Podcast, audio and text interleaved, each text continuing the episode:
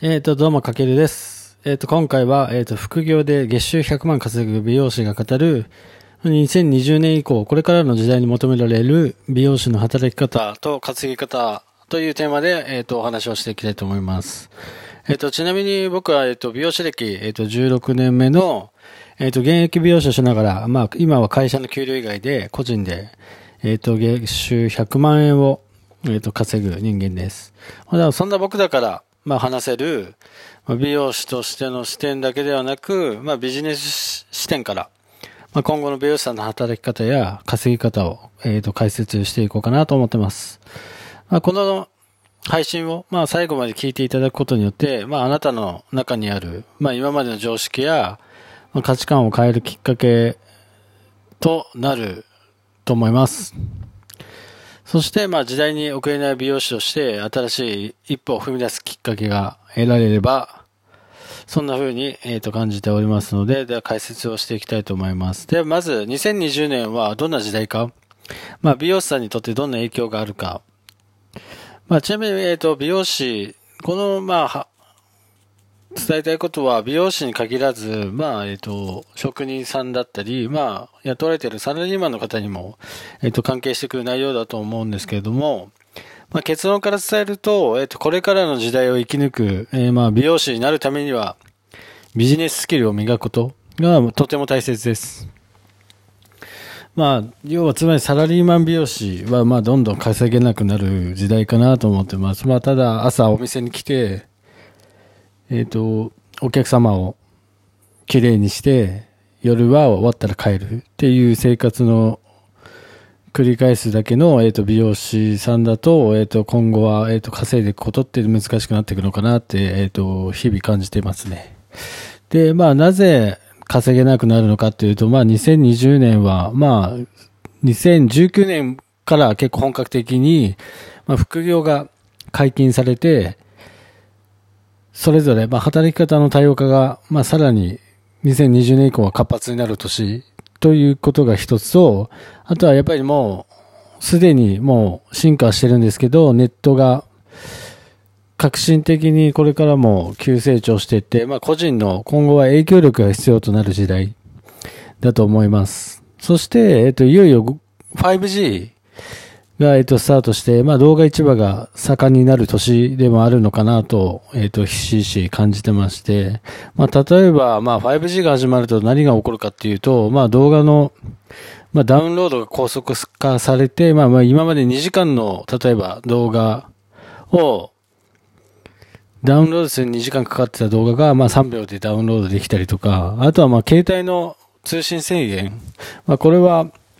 月額の料金はかかってしまうんですけれども、えっ、と、携帯の通信制限がなくなることで、まあ、動画を、まあ、これからは、容量とかギガバイトを気にすることなく、えっ、と、視聴することができる時代になってくるっていうことですね。まあ、つまりこれだけまあネットが革新的に発展している中で、まあさっきも言ったように朝普通に出勤をして、まあ目の前のお客さんをこなしただけ。で、まあそこそこ練習して、まあ帰宅して、で、まあ夜は寝るまでの間にスマホで YouTube とかインスタ、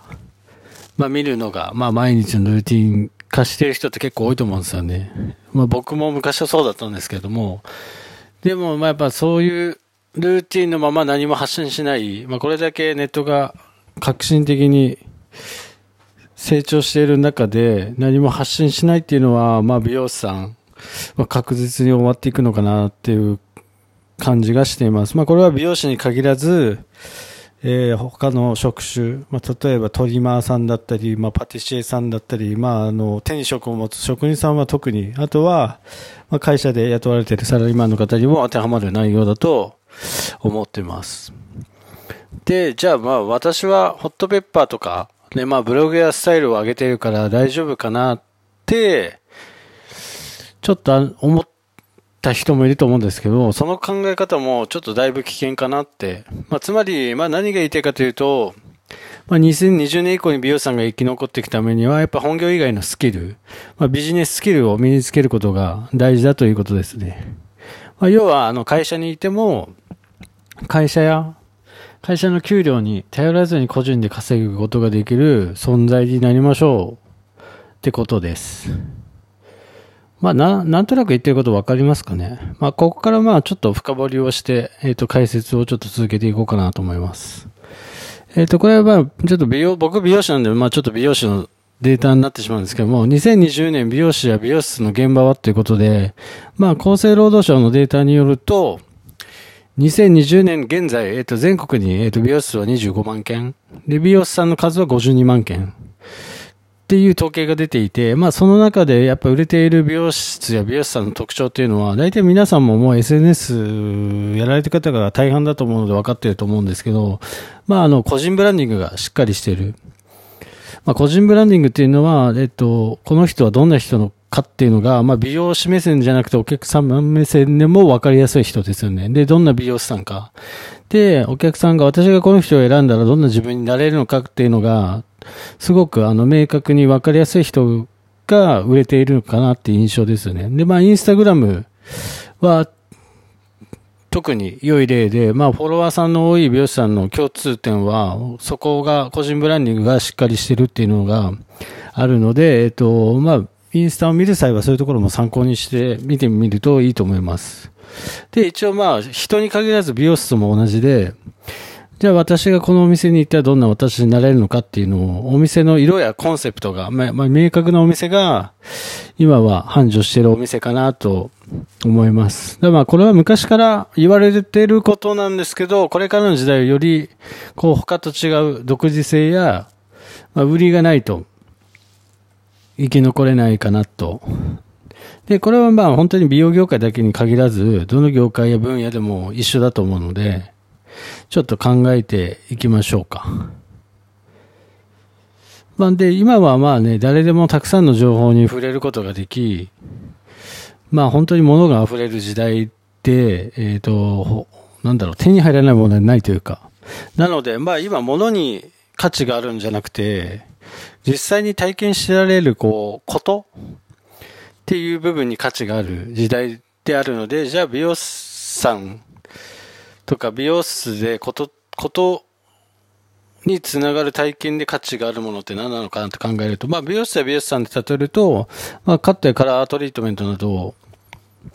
まあ技術にまあ大きな差はないので、まあそれ以外のまあ付加価値やストーリーが大切になってくるかなと。で、付加価値っていうのはまあ、誰から買うか。まあ要は、お客様がお店に今来るのって、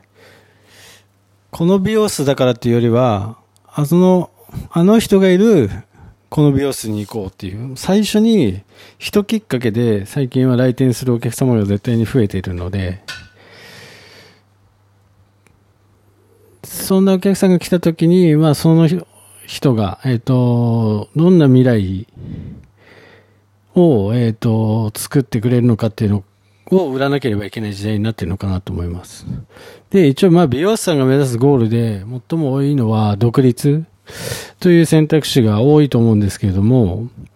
まあ、独立するにしても、まあ、やっぱりこれからの時代に合わせた、そういう独自性だったり、ストーリーで売るっていうスキルがないと、えっ、ー、と、たとえ独立し、独立したとしても、えっ、ー、と、めちゃめちゃ厳しい時代かなと思います。一応これをちゃんと知っておくことっていうのはすごく大事で、まあ理解しておくことが、えっ、ー、と、本当に大切かなと思います。じゃあ、どうすればいいのかってことで、まあだから2020年からの美容師は、まあ個人個人で、まあマーケティングスキル、まあ本当はまあ、要は、まあ、ビジネススキルですよね。これをやっぱり鍛えるのが、えっと、本当に必須だと思います。で、マーケティングスキルっていうのは何何かというと、まあ、美容室で例えるなら、まあ、お客、まあ、本当にいつも毎日ルーティンでやってることが、えっと、マーケティングになってるんですけども、まあ、要はお客様を集めて、えっと、技術を提供して、お客様からいただいた価値が売り上げってなって、その売り上げを上げる仕組みのことを、えっと、一応マーケティングと呼ばれてるんですけども、一応マーケティングはシンプルにこの4つの仕組みを作ることだけなってまして、まあ1に企画する。で、2に商品を作る。3に集客。4に販売。で、まあまた美容室で例えると、まあ一応もう企画するっていうのは、まあお店はどんなコンセプトか、まあお店、このお店はどんな売りなのか、で、来てほしいお客様のターゲット層はどういう人に来てほしいのか、あとは値段、どんな価格帯で行くのか、っていうのがまず企画するっていう。で、二つ目の商品を作るっていうのは、まあ、これは美容室で言うと、まあ、リアルな店舗をオープン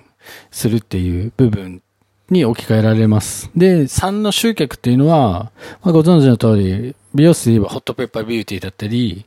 あとは、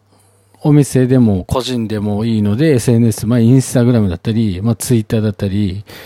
まあ、その辺は、えっ、ー、と、多々あるので、まあ、そういうところが一応集客。で、4の販売っていうのは、えっ、ー、と、3で集客されたお客様が実際にお店に来店されて、その技術を提供する。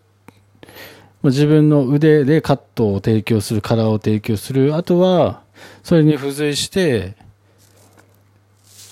うんと、天板商品だったり、えっ、ー、と、ヘアケアアイテムなどを提供する。まあ、この4つが、まあ、美容室のマーケティングになってて、まあ、これが一応ビジネスの基本。まあ、いつも多分やってることなんで、頭では、えっ、ー、と、分かってはいると思うんですけど、こうやって実際にマーケティングって言われると、えっ、ー、と、シンプルにこういうことになるので、これは覚えておくと、とてもえっ、ー、と、今後の役に立つかなと思います。で、つまりこの4つのスキルを学び鍛えることがとても大事で、これからの時代には必ず、あの、自分が食っていくためには絶対必要な、美容師さんにとっても必要なスキルだと、えっ、ー、と、思います。ちょっと長くなってしまったので、ちょっとこの後また取り直して、えっ、ー、と、後半の説明をしていきますので、よろしくお願いします。